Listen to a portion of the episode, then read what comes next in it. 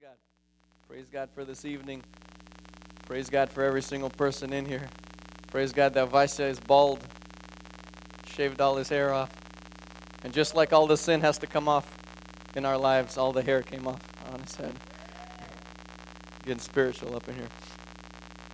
I want us all to open up to uh, Matthew chapter 5, where, uh, you know, when we decided that, that uh, we're going to be seeking God through these three chapters, Matthew 5, 6, and 7. where we made that decision and, and we, and we uh, decided to read one of those chapters every single day, added onto our Bible plan, and, and we decided that uh, every Friday up until camp, maybe even afterwards, we'll see what God does. We're gonna we're gonna preach on what Jesus preached about, and um, you know, it's just it's been an amazing journey so far. It's just been amazing reading these three chapters over and over again, and it's like every single time there's a different aspect of it that kind of pops up at you. Just praise God for that. So we're mostly going to be in those three chapters today. Uh, so keep your Bibles there. And uh, today I'm going to be talking about topic of looking through God's eyes. Looking through God's eyes. Uh, you know, uh, in in Matthew chapter 5 and verse 8, it says, God blesses those whose hearts are pure, for they will see God. This word heart, this word heart, it comes up a lot in the Bible. You know, uh, when we look at each other, you know, we see with our physical eyes, you know, we see head, we see arms, we see legs, we see the eyes, and all that stuff. When God looks at us, it's a little bit different. You know, God doesn't care about the way we physically look as much as He cares about our hearts. And as much as He cares about what our hearts are like. And today I'm, I'm really going to be driving this point because uh, God has just been speaking to me about the heart a lot. And I know that uh, it's a powerful revelation and it's going to help us to uh, seek Him and become more like Him every single day. So, where is our heart? Where is our heart? What, what is our heart like when, you know, there's a lot of little moments that happen in our lives, a lot of little decisions that we make in our lives. And with every single one of those decisions that we make, there's kind of what happens in the physical world, and then there's kind of what happens in your heart. Like, uh, for example, the Pharisees. The Pharisees spoke all the right things. They did some things right. You know, Jesus said they tithed, you know, the littlest of the little that they had. They were technically doing the right thing. They were technically doing what the law was saying, but their heart was far from where God wanted it to be. And because their heart was far from it, they didn't get the point of the law. And they didn't do it the way God planned for it to be done. And you know, I, I heard this awesome quote The heart of the human problem is the problem of the human heart. You know, we think about all the things that are messed up in this world. And we're like, God, what is going on? How, do you not exist? The, the problem is not that God doesn't exist. The problem is that the human heart is twisted. The problem is that the human heart is full of sin. It's full of deception. It just wants to do it's like it's like we naturally just want to do the wrong thing all the time. It's like we naturally want to look at things that we shouldn't look at. We naturally want to go to places that we don't want, that we shouldn't go to. We naturally want the things that we don't really need. You know this word need, it it really lost its meaning in today's world. You know, everybody's like, I need this, I need that. No, you need water every day, you need food every day, you need a place to live, you need clothes. That's what you need. You don't. Eh, eh, well, now we're getting like real deep up there, and you need God, and you need Jesus, you need the Holy Spirit, you need the gifts of the Spirit. But you know, a lot of times we're like, oh man, I need that new phone. I need that. I need that. You don't need it. You don't need it. That's not a necessity. And the one thing we really need is like Vajik said, he beat me to the point. We need God. We need Jesus in our hearts. That's what we need more than anything. Because when God will live in our hearts, you know, when He's sitting on that throne in, in our hearts, when He's the master of our lives, we stop caring about these things as much uh, as much as, as we do right now. You know, I was I was looking over my notes from when we went to New York, and we got to be there during a staff meeting, and Bill Wilson was preaching and he was talking about the muck and the mire.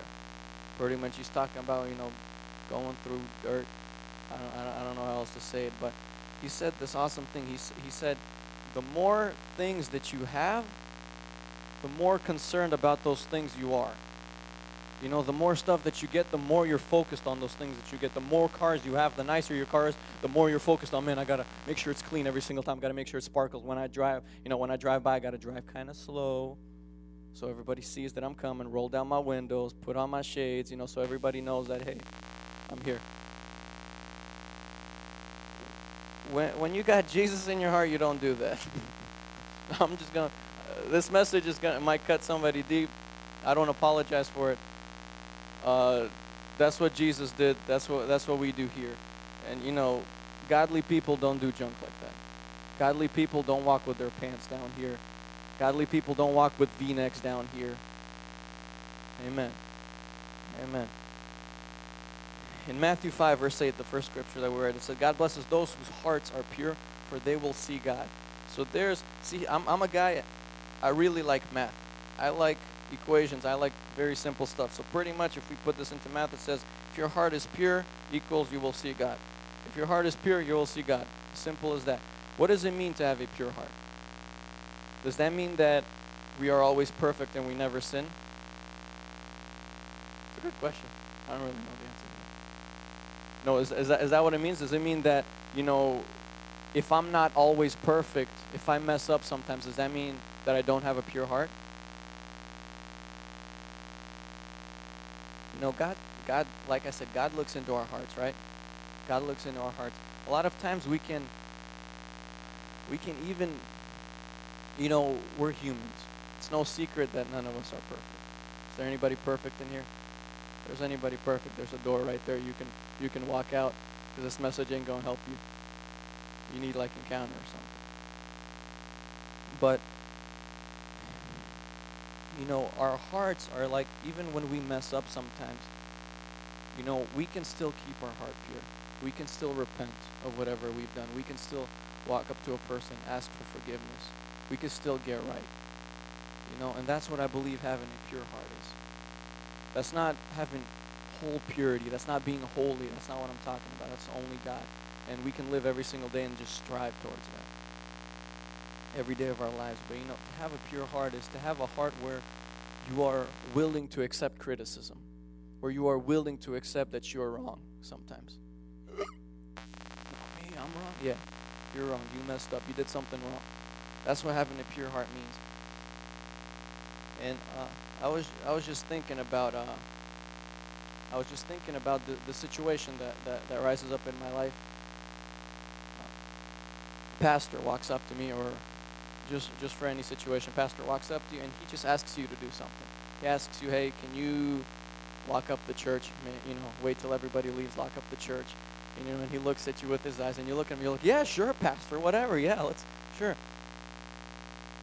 and then there's moments where it's not pastor coming up to you and asking you hey can you stay here late and lock up the church because there's nobody else to do it and i noticed I, I, I used to do this myself i even do this sometimes I'm, I'm not gonna I'm not gonna say I'm perfect because I don't want to put myself in that. So I might still mess up and do that, but I'll always repent. But you know, somebody asks you and you're like, uh, can you like find somebody else to do it? I really I don't feel like it. I gotta do stuff at home. But you know, when pastor asks you, you're always like, yeah, yeah, yeah, pastor, I, I got this, sure. You know what? You know what's interesting? God doesn't see who's asking you. You know, He's looking at your heart. You know, God is a very personal God. He specifically looks at your heart. And he doesn't see that it's pastor asking you or Dennis asking you.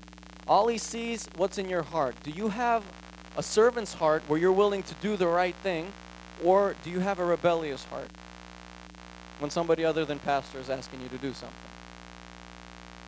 And you know, and, and that could go real deep. When you do stuff like that, it means you got some kind of selfish ambitions inside of you. You got some plans. You're trying to gain some position in the church. You're trying to make pastor think that you're this holy guy when God doesn't look at us like that. God looks at your heart. God wants you to do the right thing even when it's not fun, even when it doesn't get us any attention or any glory.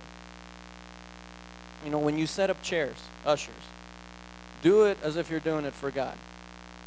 You know, some ushers are good at that. Some ushers need to be smacked. Because it's like everybody's moving chairs. They're like, it's, it seems fine to me. No, it's crooked, dude. Look at it. huh. You know, think about stuff. Start, start, start moving. Start moving.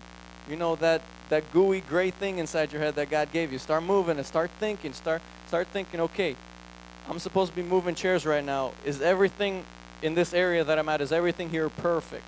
Because you know, when you do something for God, you do it perfectly. But when you do something for other people, sometimes we're not as perfect with it. You know? God looks at our hearts. God looks at our hearts. And uh, we're pretty much going to be just jumping back and forth in these three chapters. But uh, in Matthew 7 12, I'm going to be going kind of quick because I don't want to spend too much time and God lots to say so. Matthew 7 12. It's very simple. The golden rule. Do to others whatever you would like them to do to you. This is the essence of all that is taught in the law and the prophets. Do to others as you would like done for you. Do you like it when somebody just kind of like, uh, do you like it when your mom just kind of throws food on your plate and then just kind of like brings it like here, eat? You know, that's that's I don't I wouldn't like that. My mom doesn't do that, but I wouldn't like that. Just imagine your mama just taking some bread, not even cutting it, just giving you the whole loaf, throwing it on your plate, throwing a meatloaf on there, throwing some veggies that are still frozen, like here, eat. Like, excuse me? No, you don't do it. You know, a lot of times that's what we are. That's what we are like when we do something for others. You know, when we do stuff for ourselves, we put our full effort into it. When we're doing something for my ministry, when I'm working for my own ministry, I put my full effort. When somebody else needs help in their ministry, I just kind of, you know, find time to help them if if I'm free. You know, that's not, you know, I believe God is calling us for something deeper than that. I believe God is calling us to just to just have that that that servant's heart, to just have that heart that Jesus did. If you if you notice every time somebody walked up to Jesus, he would always do what they asked him to do. Whether it's to heal somebody, whether it's to go pray for somebody to rise from the dead, he always asked them. The only time he wouldn't do something is when the Pharisees came up to him and they're like, "Hey, we want to see a miracle." And he's like, uh, no, y'all ain't going to get nothing.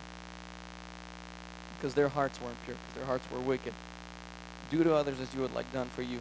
And another place, Matthew 6, verses 3 and 4.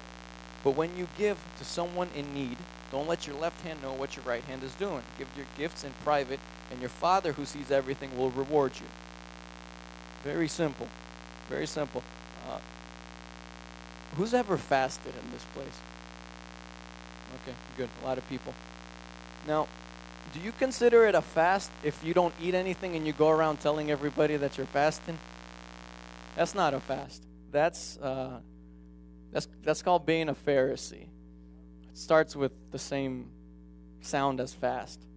You know, Pharisee fast. It's not it's not fasting. Fasting is when you don't eat nothing and you have a smile on your face and you're walking around and nobody can even tell that you're fasting. And if somebody asks you, hey, do you want something to eat? You don't say, no, no, no, I'm fasting, sorry. Do you want something to eat? No, I'm just, I, I don't want anything to eat. You know, what do you think God wants us to do? No, no, no, I'm fasting, sorry, I can't, I can't eat with you. I, I just, I'm, I'm not going to eat. You know, just think, what would our pastor say? That's how I think a lot of times when, when I think about what the right thing to do is, because it's kind of hard to imagine what Jesus would do, and we can't ever truly become like Jesus. I'm like, what would pastor say? Pastor never goes around saying, I'm fasting. I fasted this many days. I spent this many hours in prayer. He, I've never heard him do that. That means we should probably not do that because that is the, honestly, that is the godliest man that I've ever seen walk on this earth. You just look at him and you're like, man, he reminds me of Jesus. Amen. I want to throw out some names out here, and if you've ever heard any of these names, I want you to raise your hand for a second. Okay, so, so pay attention. Have anybody ever heard of Ben Fielding? Jonathan Douglas, Jad Gillies, Taya Smith, Reuben Morgan, Maddie Crocker. Okay. Jad Gillies, Marty Sampson. Okay. Very, very few people heard any of these names. You know, you know what I want to tell you? Every single one of those names that I just named are worship leaders for Hillsong. You don't know any of them, but you know the name Hillsong. You know what what they've done through through the revelation of worship that God's given them. But you don't know the dudes and the women's names.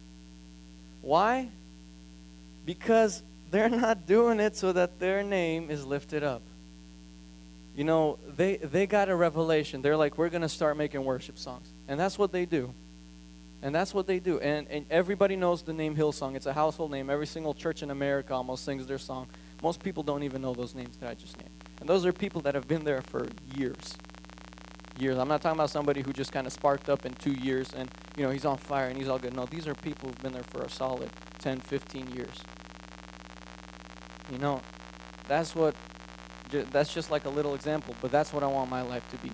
I don't want my name to be lifted up. I don't want, you know, everybody to know that, you know, this guy goes to this church and he's an awesome preacher. No, I want them to know that there's an I68 youth in Bothell and they've got fireballs up in there and, you know, send people that way. They'll start changing the world. They'll, they'll start doing something amazing. You know, that's where our heart needs to be. That's what we need to be focused on, the, the big picture, not any selfish ambition or the things that we do. You know, when your heart is going to be right with God, then your deeds will kind of like just automatically follow. You know, when your heart is pure, when your heart is right, when your heart is focused on glorifying God, like we were like we were singing in, in that last song, when our heart is focused on that, we'll automatically start doing the right things. But you know what? But it is possible to do good deeds and not have the right heart. And that's why we see a lot of Christians fall. And a lot of them, it's like, where did this come from? They were serving yesterday. They were doing all these awesome things. Now I'm reading the papers, and it's just scary what I'm reading. Why? Because it's possible to have good deeds but not have a, a right heart.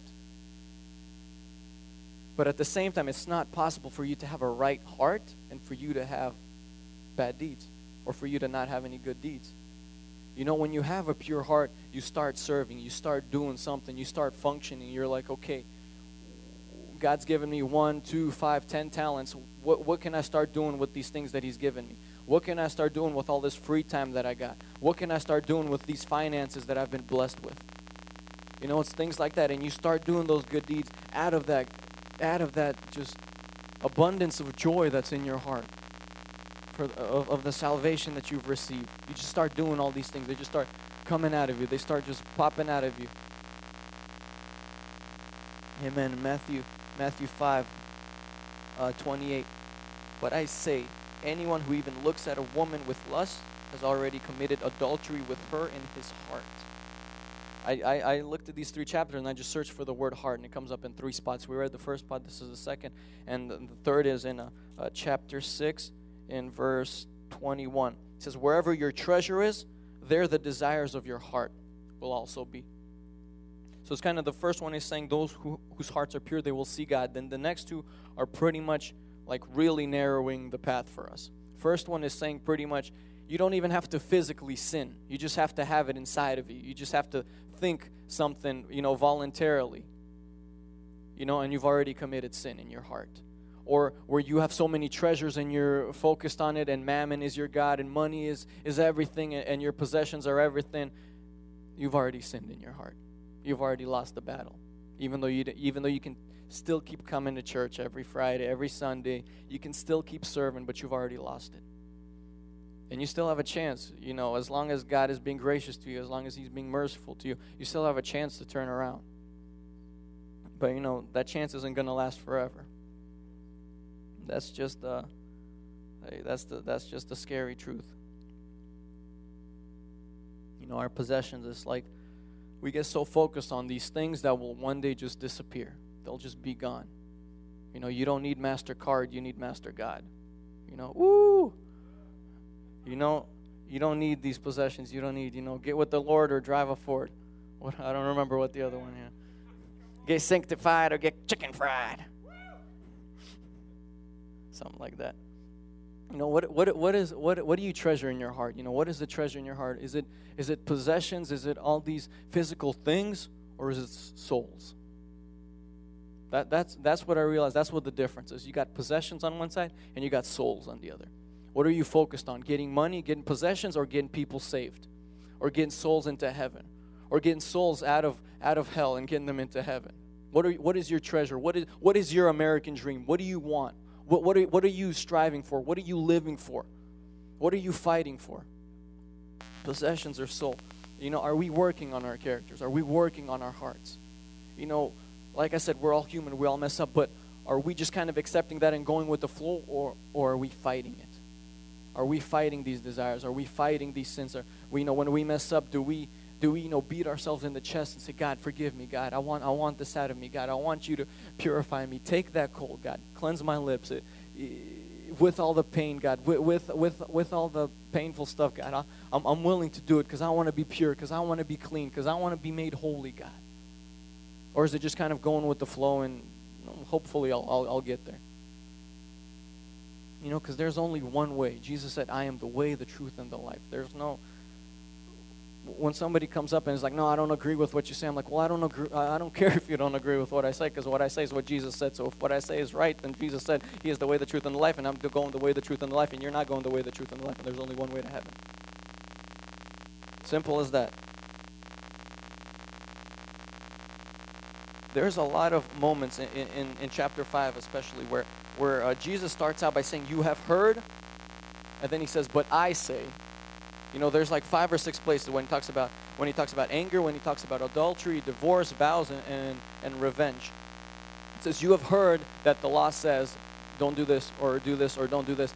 But I say, so he's, clarif- he, he's clearing it up. He's clarifying what, what, what the point of that was. And you know, like I said, he's looking for more than just good deeds. He's looking for more than just you trying to, to be legalistic and always legally be in the clear. He's looking for something deeper. He wants your heart and he wants all of it. He doesn't, you know, I, I, re, I read these things where it's like people list the most important things in their life and it's like first is Jesus and then they start naming these things. It's, God doesn't even want that.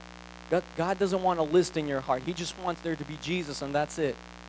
You, you, you, know, you don't need to say, you know, Jesus, then my education, a good job, and all these things. Those are things I'm focused on. But, you know, first and foremost, I'm focused on the will of God. No. You're focused on the will of God, and that's it. Everything else will take care of itself. That's in these same three chapters. You know, seek first the kingdom of God, and everything else will be given to you. You'll get your good education. You'll get a decent job where you make enough money to survive and you'll still be able to serve, and the job won't get in the way of your ministry. But if you go out and you seek your own career, if you go out and you seek your own education, it's interesting how a lot of times those are the people that can't be consistent in their ministries.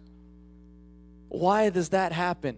Because there's other ambitions inside of us. There are other things that we're striving for other than God's kingdom and getting souls saved. But when that's our that's our full focus, we'll find a job where maybe we don't make as much as we would at another job. We'll find a job where technically we're not reaching our full potential here on this physical earth. That's what my uncles keep telling me. He's like, You've got a brain. Why don't you go to school, become a lawyer? I'm like, Because then I won't be in church. Because then I won't be focused on getting people saved anymore. Why do I need this? Why do I need this? Oh, you, you, you, you don't understand. You'll understand when you're 30 years old. And I just stay quiet. I'm like, We'll see. And I kind of just want to say, well, you're like 50 years old and you're sitting at home right now. I just stay quiet though. I say that inside myself. You know, but when you seek God, when you seek God first and foremost, man, I'm telling you, I don't need to live until 30 years old to figure it out, man. Everything else will take care of itself. I'm, I'm looking at Zima, and we just went to Mexico, and he spent a week there. Then he came and he worked for like, what, three days? And then, and then we, we, we had a little short vacation where we didn't miss any ministry. That's what I believe a true vacation is, by the way, where you don't miss any youth services, where you don't miss any church services, where you don't miss anything that, that you where you should be. That's a side note right there. But we had a little short vacation, and then you know it's like he worked for three more days, and then he takes off for three three weeks to Europe. And I'm thinking, I'm like, dude, you have a family to support. Oh, and his wife's going with him too mission trip. And you're like, it doesn't make sense logically, but God will take care. God will find, you know, they'll find finances. God will bless them. They'll they'll get they'll start digging in in their front yard. Oh, look, man, there's a bag of gold here. Wow, look at that. Something amazing will happen. Somebody will knock at the door. Hey, you guys are in a, a, a flight path of some airplane that flies by over, and the value of your house went down by fifty thousand dollars. So here's fifty thousand dollars for you. I've heard of stories happening like that. I, sh- I shared when I was at uh, one of the school clubs. It's just amazing how God can work, but He'll take care of you. Just have faith, jump. Take that step of faith, jump. Do the right thing. Do the thing that you know you need to do, even if you don't want to. Even if you don't feel like it, just do it anyways. Just do it anyways. God will support you. God will take care of you. I just want to uh, share just uh, from my personal experience. I got this job two and a half years ago. Two and a half years ago, I was I just kind of got the job. I was just getting paid very low, just hourly. But it was an awesome job. Why? Because I could always take the time that I needed off. I wouldn't get paid for it, just sacrifice that I had to make. But I'm, I'm okay with it, you know. And so so that's the that's my that was my only criteria when I was looking for a job. It was just I need to be able to take time off when I need time off. When there's a missions trip, when there's a conference, when there's camp, I need time off. And you know, and I don't want a job where I have to battle with my boss all the time over that time off. I just want a job where maybe they won't rely on me as much, maybe I won't earn as much as the other guys, but I just want that. That's all that's important for me in my life. And I got a job like that. I got a, a, a just kind of like an, a low wage, hourly, just working, working there two and a half years. Half a year ago, pretty much there's a me and there was another guy working at the at, at this position where we actually convert the cameras. It's a nerdy job, geeky job. It's not interesting. I don't I don't do anything cool like make airplane parts or build houses. No, I just take a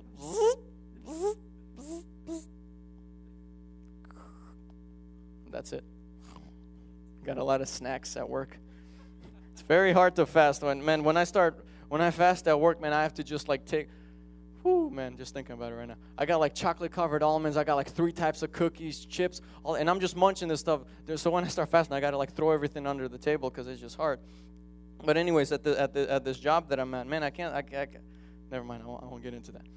At this job that I'm at, pretty much half a, half a year ago, uh, they fired the other guy that was at the position that that that I'm working on. You know, there was two of us. He's been there for seven years. He you know this is this is a really weird job. This is not something that you go to college to train for. This is something it's just like you know either you got it or you don't. Just simple as that. You just got to be a geek like a really big geek. That's the honest truth and and this guy's been working there for seven years. He's had you know seven years of experience but and he i'll even say this just so some of you see the reality of things. He was a christian he goes to a church here, not, not too far away from here. I won't name the church. I don't even know the name of the church. I never even wanted to find out the name of the church after meeting this guy. But he goes to a church. Pretty much, he's been doing a lot of messed up things at work. He's been cheating on his wife. Just, I could keep listing things I'm not gonna, but these are Christians nowadays. Uh, half a year ago, pretty much boss got fed up with him. He's just like, you know, you're out of here. I'm kind of like, uh, you remember our agreement, right, about the schedules and the me, you know, not being here all the time and not being really committed to this work? He's kind of like, I just couldn't put up with that guy anymore. I'm like, okay, I'm not changing anything. And he's kind of like, well, we'll see. We're making it work. And the average was, what was like expected of us was I was supposed to, because you know, working there for two years, I'm kind of, uh, I don't know, I, I pick things up easily. So after two years, I'm pretty much at the same speed that he was at. But well, he was pretty much there too after a couple of years. It's just he's been working there seven years, had more experience. But so pretty much the average is we're supposed to get five cameras done a day. I do five cameras, he does five cameras, ten cameras in total. He got fired. You know what I started averaging? I started averaging like 11, 12 cameras a day. And I'm just looking at this, and I literally, I just like look over at the clock, and I'm like, what just happened? Because I honestly I'm telling you, God like freezes time. I don't even know what's going on. So I've been working there for half a year. I got a big raise, big bonus. And company's not suffering. Everything's good. I'm still able to go to camps. I'm still able to go to mission trips. You know, God will provide. God will provide. When you when you're faithful, God will provide. I just the reason I'm sharing that is not to show off. The reason I'm sharing that is to say it's possible. That's pretty much it's possible. It's possible to have a life like that. It's possible to have a job like that. Amen. Uh, the, uh, I was thinking. Uh, actually, I heard in a in a in a sermon this week, kind of just just thinking about this topic. This one preacher was talking about the Pharisees, and he actually made this interesting point that I never thought about. You remember in uh, John, uh, you guys don't have to open up there. In John chapter 8, verse 3, there's a moment where the Pharisees come up to Jesus with a woman who was caught in adultery. And They're like, Jesus, what do we do with her? And Jesus starts writing in the sand or, or drawing a line, and he's like, if you've never sinned, you know, start stoning her. They couldn't do anything because they've all sinned. But what this preacher said was very interesting. How did the Pharisees catch her in while she was committing adultery? How was that even possible? For somebody to catch somebody else committing adultery unless you're right there in that same place. Another question is how come the man that was caught in adultery, how come nothing is said about him? How come he's not put on trial? I don't know. I'm not a scientist. All signs point to the Pharisees were involved in this act in some way or another. That's reality, guys. That's reality of the world that we live in, where the title Christian does not mean anything anymore. Somebody can say they're a Christian, but their heart is completely distant from God. It's completely away. It has not. They, when you come to church, you, you, you, you say all these Christian things, you pray, you know how to speak Christianese, you know how to do all these things, you know all these little slangs, all these little terms, you know everything. But when nobody's around you, or when you're around people who are on the same level as you, you're nothing like what you're like here in church. And that's just reality of the world that we're living in. That's just that's that's what the lukewarm church is. That is what that church is. It's when you say one thing but you're not. It's when you're kind of in here but then you're not. You go to a conference, you get fired up, 3 months down the road you're back to where you started. That that that that's what this and man, I, I could just imagine God's frustration when he looks at this. It's just every time Jesus spoke to the Pharisees, it's like, you know, Jesus, settle down, man. They're, you know, he's like, no, man, you brutal vipers, you snakes, you. And I'm, oh, man, I get kind of uncomfortable reading these things. I couldn't call somebody a snake or a dog. Why? It's, it's not that he was saying, you know, them as people, that's what they are. The things that they do per, uh, just make God so sick to his stomach that he has no other way to react. It's when you say one thing but you do another. God hates hypocrisy. He hates that spirit. He hates that lukewarmness. He hates that fakeness. And you know, and it's like when you get God inside of you, when you get God in your heart, you start hating these same things too. When you see somebody doing this, it's like you just have this anger inside of you and you don't even you don't even feel bad about it. It's like because you're not angry at the person, you're angry at the things that he's doing. And it's, it's not that you're like, you know, you hate the person so much, you just, the, the fact that their life is harming the name of God, the fact that their life is bringing shame to Jesus, that makes you so angry and you're just, I can't stand this. Because when God gets inside of us, the things that are on His heart becomes the things that are on our heart. When God is inside of us, His desires become our desires. His plans become our plans. You know, I used to have a dream to become a soccer player and do this and do that. Now the only thing I'm dreaming of is I got to get somebody saved in my life. I got I want I'll share with you a personal goal that I said I want to bring somebody I want to bring somebody off the streets. I want to bring them up into church. I want to see them pray. I want to see them bow down before God, cry in tears, repent and have their life changed permanently. That is my dream. That's what I want to do. That's my goal. That's what I strive for. That's what God wants. That's what God desires. He wants everybody to get saved, but we can't get other people saved if we ourselves are off somewhere on our own path. If we're doing our own things, if our hearts are wicked, we have to become, you know, more like Jesus, more of Him. You know, it's we hear that so much in this youth, and I, I don't know. Every single time, it's just like a reminder to me. It's not something that gets annoying. Just more of Him, more of Him. Get more of Him in your life. you know, just get, get, get, you know, do the things that Jesus said. You know, Dennis, Dennis spoke about this too. You know, it's like the whole Bible's great. But when you see the words in red, it's like something extra has to just spark inside of you. Or even in the Old Testament, where it's not just God speaking through Moses, but where it's God speaking Himself. You know, when you see those words, there's just something special about those words. Because those are just like pure, unfiltered, boom, just straight from the mouth of God, straight from the mouth of Jesus. And you know, and we read these three chapters, they are so radical, they are so insane. At the end of, chapter 5 the very last verse after he talks about you know don't have anger in your heart don't have lust in your heart don't you know keep all your vows let your yes be yes let your no be no don't have any revenge it's not an eye for an eye tooth for a tooth anymore you know turn the other cheek forgive the person. And it's like you're already reading then you're like jesus this is impossible. And then just to knock you out in the very last verse he says but you are to be perfect just as your father in heaven is perfect. And you're like oh my whoo! Are you serious jesus Read his words, read the red text, read what he said. That's what his heart desires, that's what he wants from our lives. You know, we get so caught up in so many little dumb things in this life. We get caught up in other people, and we you know we start watching other people. We're like, well, he's not doing this, or she's not doing this, or they're doing this. You know, so you start justifying your own actions. God looks at your heart. Like I said, He's a personal God. Don't look at other people. Don't compare yourself to compare yourself to Jesus. That's your only comparison. Compare yourself to Jesus.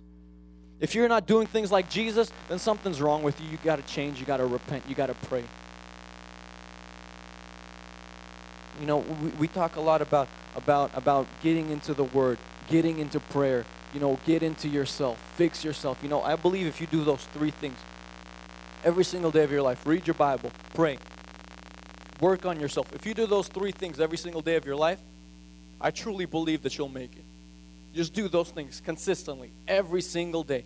Every single day, be open for, for, correction. Every single day, be open to hear the Holy Spirit telling you that you've done something wrong. Every single day, open up His Word and let Him speak to you through His Word. Every single day, go into your room, close the door, and just pray and just seek His face and just seek His voice. If you do those three things, you, you, you won't even have to worry about being a Pharisee.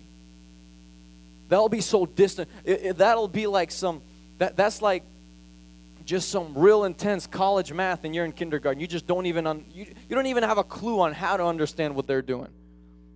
Don't worry about others. Fix yourself. Work on yourself. Work on your character. Stop, stop justifying your actions by, by the lukewarm people around you, by your friends that maybe shouldn't even be your friends. Watch what comes out of your mouth. Watch what your tongue says. The Bible says that the tongue has the power of life and death.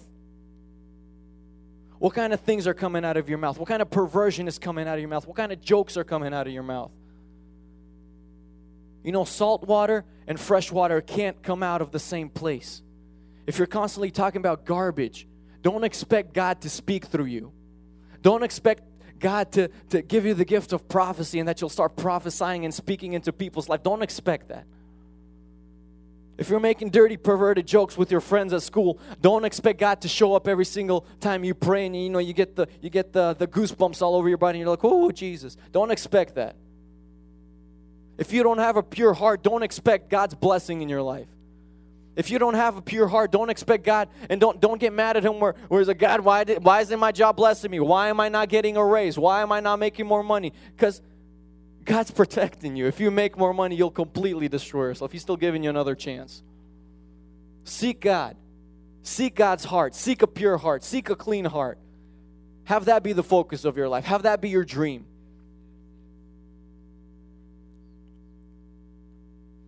You know, just God has just been bombarding me about the tongue lately. He's like, man, no, watch what comes out of your mouth. Even all these little things that we never notice. You know, a lot of times we don't re- realize what our what our what our mouths do. You know, we'll say a tiny joke and somebody's face drops. Most of the times we won't even notice. We'll make fun of somebody. We'll pick at somebody. They're going through a tough time. You really just got them in a bad time. They're just joking around. Be pure. Be pure in everything that you do. Be pure in the words that come out of your mouth. Every single time when, when you do something wrong, go up to the person, apologize. Just humble yourself. That's how you'll start fixing yourself. I noticed personally in my life, that's how you start working on it. Just start apologizing. Make be at peace with everybody. Do your best to be at peace with everybody. Even if, even if you haven't said something wrong, even if you stood by your ground and you said technically all the right things, but you got angry and, and, and you and, and, and some person are in a conflict, just go apologize. Go apologize for getting angry. Go apologize for raising your voice. Be at peace with everybody. Be at peace with the people around you. You know, God puts us through tests. I've uh, there's this number that keeps coming up in the Bible over and over and over again, and I've noticed that especially when it, when it comes to tests, this number has come up, and it's the number 40. It's the number 40. And it's like every single time God was testing somebody, it's like the number 40 would pop up. When God was testing Noah with building the ark, you know, and when he was in the ark, how long did it rain for? 40 days, 40 nights. You know what's interesting? After it stopped raining, you know how long it took until Noah opened a window in his ark? 40 days. 40 days. And we see that Noah is and his family is the lone survivor. They got God's blessing. Moses, he went up on the mountain to pray for 40 days. If we even go deeper than that, when he left Egypt, he was in the desert 40 days before God spoke to him. For years. Thank you, D Money. He went, up, went but, but when they came out of Egypt and he was with the people, he went up on the mountain to pray. For 40 days he fasted. He didn't says he didn't eat anything and he didn't even drink anything, right? Nothing, man. Imagine doing that for 40 days. 40 days, and then he comes down and he sees a golden calf. He breaks Ten Commandments. Like, then he goes back up the mountain. Second time, 40 days again. Guess the Ten Commandments, the laws. The 12 spies. You know, when we talk about Joshua and Caleb the other 10, when they went to scout the land, you know how long they were scouting the land for? 40 days. They were scouting the land for 40 days, and after those 40 days, two of those spies came back and they were faithful. They're like, Yes, we can do this. God has given us this land. While the other 10 did not. And Israel failed that test. They did not go and take the land. So you know what they had to do? They had to walk around in circles for 40 years until they finally got it. 40 years. David, when he went up against Goliath, that was 40 days after Goliath has been challenging Israel. David came up to him after 40 days. What else? Going into the New Testament, Jesus, after his first miracle, what does he do? Goes into the desert, prays, fast for 40 days. You know what's amazing? After those 40 days, that's when Jesus really started working. That's where he really started doing amazing things. Healings all over the place, people getting saved, all this amazing things he calls the 12 disciples. Just all these amazing things. The disciples, after Jesus resurrected, Jesus was with them for 40 days. He was with them for 40 days. After that, I believe 10 more days passed till the Pentecost. Pentecost was 50 days. And then Holy Spirit came onto them. They started, they changed this world. The message that they spoke is being spoken right now.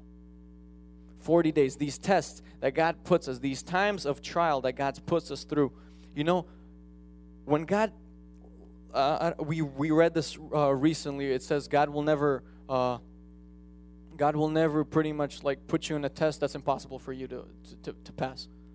Everything, every test that you go through, it is possible for you to go through it. Sometimes we just don't want to, sometimes we just don't feel like it, but there, yeah, there's always a way out. There's always a way to, to get through this test. At the end of every single test, there's always a blessing. Every single time God challenges you and you actually step over yourself, you do the right thing, there's a blessing in your life. There's just something awesome in your life. It's like a it's like we grow. You know, as Christians we grow we grow. We start at level one, we grow, we get up to level 10. On level 10, we're all excited, we're all hyped up. Then we go to level 11. And level 11 is like level one, but on a new level. You know, it's like you're going through the same desert, but you're already deeper in God. And you, we go, you go through these cycles and you grow and you mature and you go through these seasons. And it's important for you to step into your season the right way. When you know it's going to get tough, you know, clench your fists, get ready, get ready to fight. Get ready to keep going. Get ready to, to, to keep pushing through. Get ready to keep on trucking. You know, beast mode up in here. You know, get ready to get ready to really move. You know, get ready to go. Because after level 11, you get up to level 20 and you're like, yeah, I'm on top of the world. Then you go to level 21 and it's like, oh, man. And it's like every single day you're, you're just struggling, struggling. Then that, that, that river comes into your life. That fresh water just gets into your life and you're like, yes, this is what I've been fighting for. This is what I want in my life. And it's not something that's just based off of emotions and something that just gets you temporarily. It's something that, that, that gets so rooted in you that even in the times when you don't feel anything, you'll keep on going. You know, I'll be completely honest with you for these past three, maybe even four months. I've been coming Sundays, I've been coming to prayer. I went on a missions trip. I've been doing the right thing. I'll be completely honest with you. I don't feel nothing. I'm preaching to you right now, I don't feel nothing. That's just, I'll, I'll be completely honest with you. I pray every single time. Everybody around me is like, "Oh, that was an awesome prayer," and I'm like, you know, like like, like Bob Bob Swartz said, "Are we even on the same planet?" You know, everybody's like, man, that was the greatest prayer ever. Yeah, yeah, who harvest prayer? And you're like, dude, no, it wasn't. And it's like everybody around you is receiving something, and you're just kind of standing there and you're like, hey, God, I'm still here, you know, just reminding you, still down here. You can kind of pour out just a couple drops at least, you know, something. Nothing. Nothing. You know what keeps you going through these times? Having accountability, having people around you, having the Word of God rooted in you. I can honestly say this is the only thing that's keeping me alive today. The fact that even when it's tough, you keep picking up this Word and reading it every single day. That's what keeps you alive. When you miss a day, you read double the next day. When you miss two days, you read triple the day after that. You catch up. You don't just skip those chapters that you didn't read. That's weak. We're not called to be weak. We're called to be mighty warriors. We're called to be strong Christians.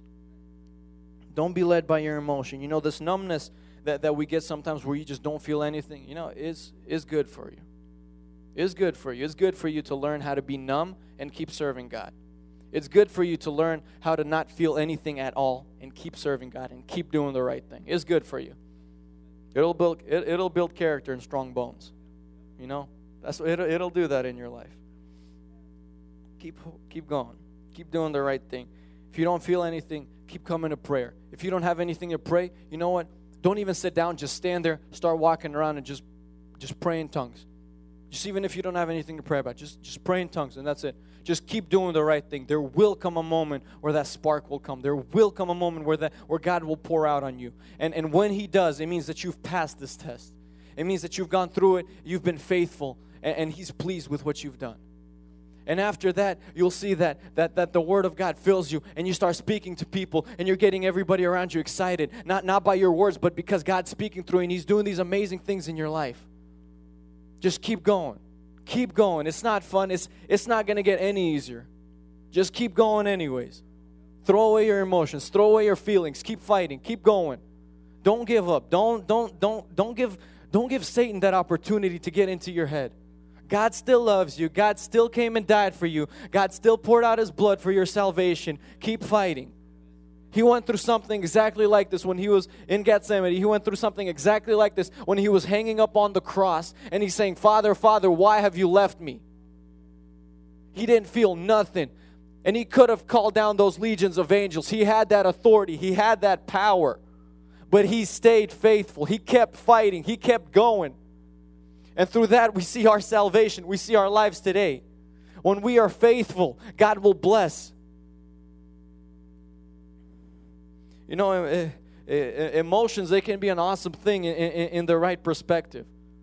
You know, when you're staying faithful to God, you know, because God Himself, He has emotions. You know, it says He's got He gets angry, He He has joy, He He He gets jealous. You know, jealousy is not necessarily a bad thing. Envy is a sin. Jealousy is not jealousy, is just you have something that I want. And jealousy can sometimes push you towards working for something. Because you're like, I want to get what that guy has in life. Envy is when you're like, you have something that I don't have, and I don't want you to have it either. And you have anger toward that's envy. It doesn't say God is an envious God, it says God is a jealous God. Sometimes jealousy is good. Sometimes you need to look up on other people and be like, you know what, they're farther up than I am. I need to to push it into fifth gear. I need to really start moving because they're all moving forwards. Everybody's going in one direction. I'm starting to backslide. And to a certain extent, that is jealousy. But you just gotta you just gotta use that as you know. I gotta keep going. I gotta I gotta push up. I gotta get on the same level. I gotta do twice as much work as everybody else now to catch up and to be on the same page. If you haven't been reading these three chapters of Matthew, I have an awesome plan for you. Ready? Read all three of those chapters every single day up until camp. Every single day. Maybe read it once in the morning, read it once in the evening. Get it up inside of you. Memorize these things. Memorize that Jesus talked about the Beatitudes, then the salt and the light, then he talked about the law, then, the, then, then anger, adultery, divorce, vows, revenge, uh, loving your enemies, giving to the needy. Start memorizing all these things that Jesus talked about. Start memorizing these verses that are so important in your life that will help you make it through those tough times. You know, dig into the Word, get hungry, get desperate for, for God's Word inside of you. You know, when the, these trials come, we always we're always faced with a with with a decision. I'm going to be ending, and I'm going to be ending here, but we're always faced with a decision. You know, are you going to fight or are you going to give up? Are you going to worship or are you just going to stand there?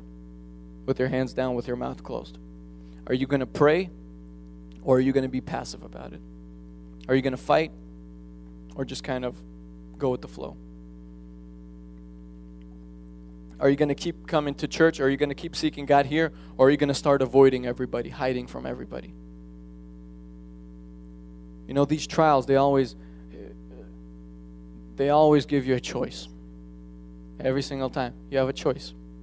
Either you're going right and you're with God, and it's that narrow path that we love so much that gets narrower and narrower the more we go, or it's the wide path that everybody's on that looks fun, that's exciting, that all our friends are going on.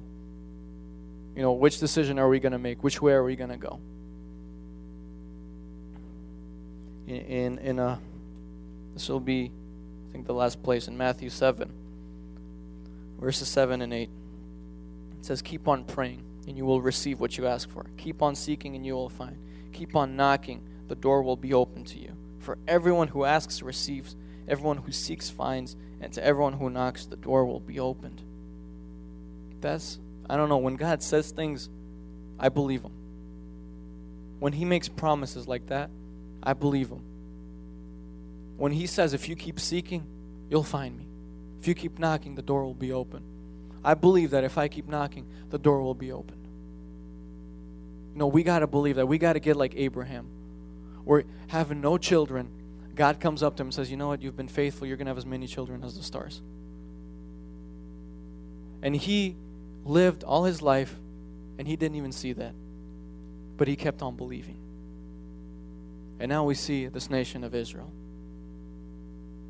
Stay faithful. Stay faithful. Stay faithful. Just keep going. Keep fighting. The dark cloud will be over soon. The shine will light. The, the, the light will shine. Blessings will come. God's Spirit will come. Just keep going. Keep going. Don't give up. Don't don't take the easy path. Don't don't do what Satan wants you to do. Keep doing the right thing. Keep fighting. Because you know this life is just it's the best life you could ever ask for. You know, and uh, at the end of Mark, when Jesus is about to uh, leave leave the disciples, he says he says Go into the world and preach the good news to everyone. Anyone who believes and is baptized will be saved, but anyone who refuses to believe will be condemned. These miraculous these miraculous signs will accompany those who believe. They will cast out demons in my name and they will speak in new languages. They will be able to handle snakes with safety, and if they drink anything poisonous, it won't hurt them. They will be able to place their hands on the sick and they will be healed. I want to see stuff like that in my life. I want to do stuff like that in my life. I want to see people around me get saved.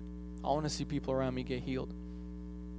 I want to be like those disciples who were just walking, walking down, and there was somebody lame laying next to them, and when their shadow got on the person, he got healed. And it wasn't anything special about the apostles. The, the Holy Spirit didn't change. It's still the same Holy Spirit. It's just the only difference is their heart was so focused on God. God was so important in their life. That's the only reason those things happen. And if that happens with us today, if we get to the point where God will just be so far above everything else in our lives, these things will start happening in our lives. These things will start happening in our lives.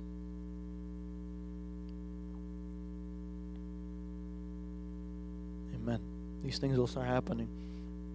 You know, don't get don't get caught up in, in, in living a life of you know, oh man, it's so so boring, it's so depressing, life is so boring everything is so boring, everything is so sad. You know, don't get in, you know, oh, you know, every Friday you're like, woohoo, thank God it's Friday. And then, oh God, it's Monday. And you go through these same cycles every single day, every single week of your life. You know, don't go through that. That's the wide path. It seems great, it seems fun in the beginning. Then you get sucked into it and you're stuck. Today, God has given us freedom. We prayed about freedom uh, d- during worship. God has given us this freedom today. God has given us this word today. We can change today. We can change something in our lives today. We can turn around and, like that Born to Be Radical, that, that, that logo, we can turn around and start going against the flow. We can make that decision today. Amen. I want everybody to just stand up. We're going to start praying here. Just, uh, just really, the, the, the only thing I can really say just, is just seek God. Just seek God in this prayer. If you don't feel anything, seek God. Just seek Him. Seek His face. Seek His revelation. Just, just come to Him and, and, and just speak to Him. Just speak to Him. Just ask you to, to change something in your life. Ask Him to change something. Ask Him to do something. Ask Him to move in a way that He's never moved before. Ask Him to do something that, that, that you've never seen before.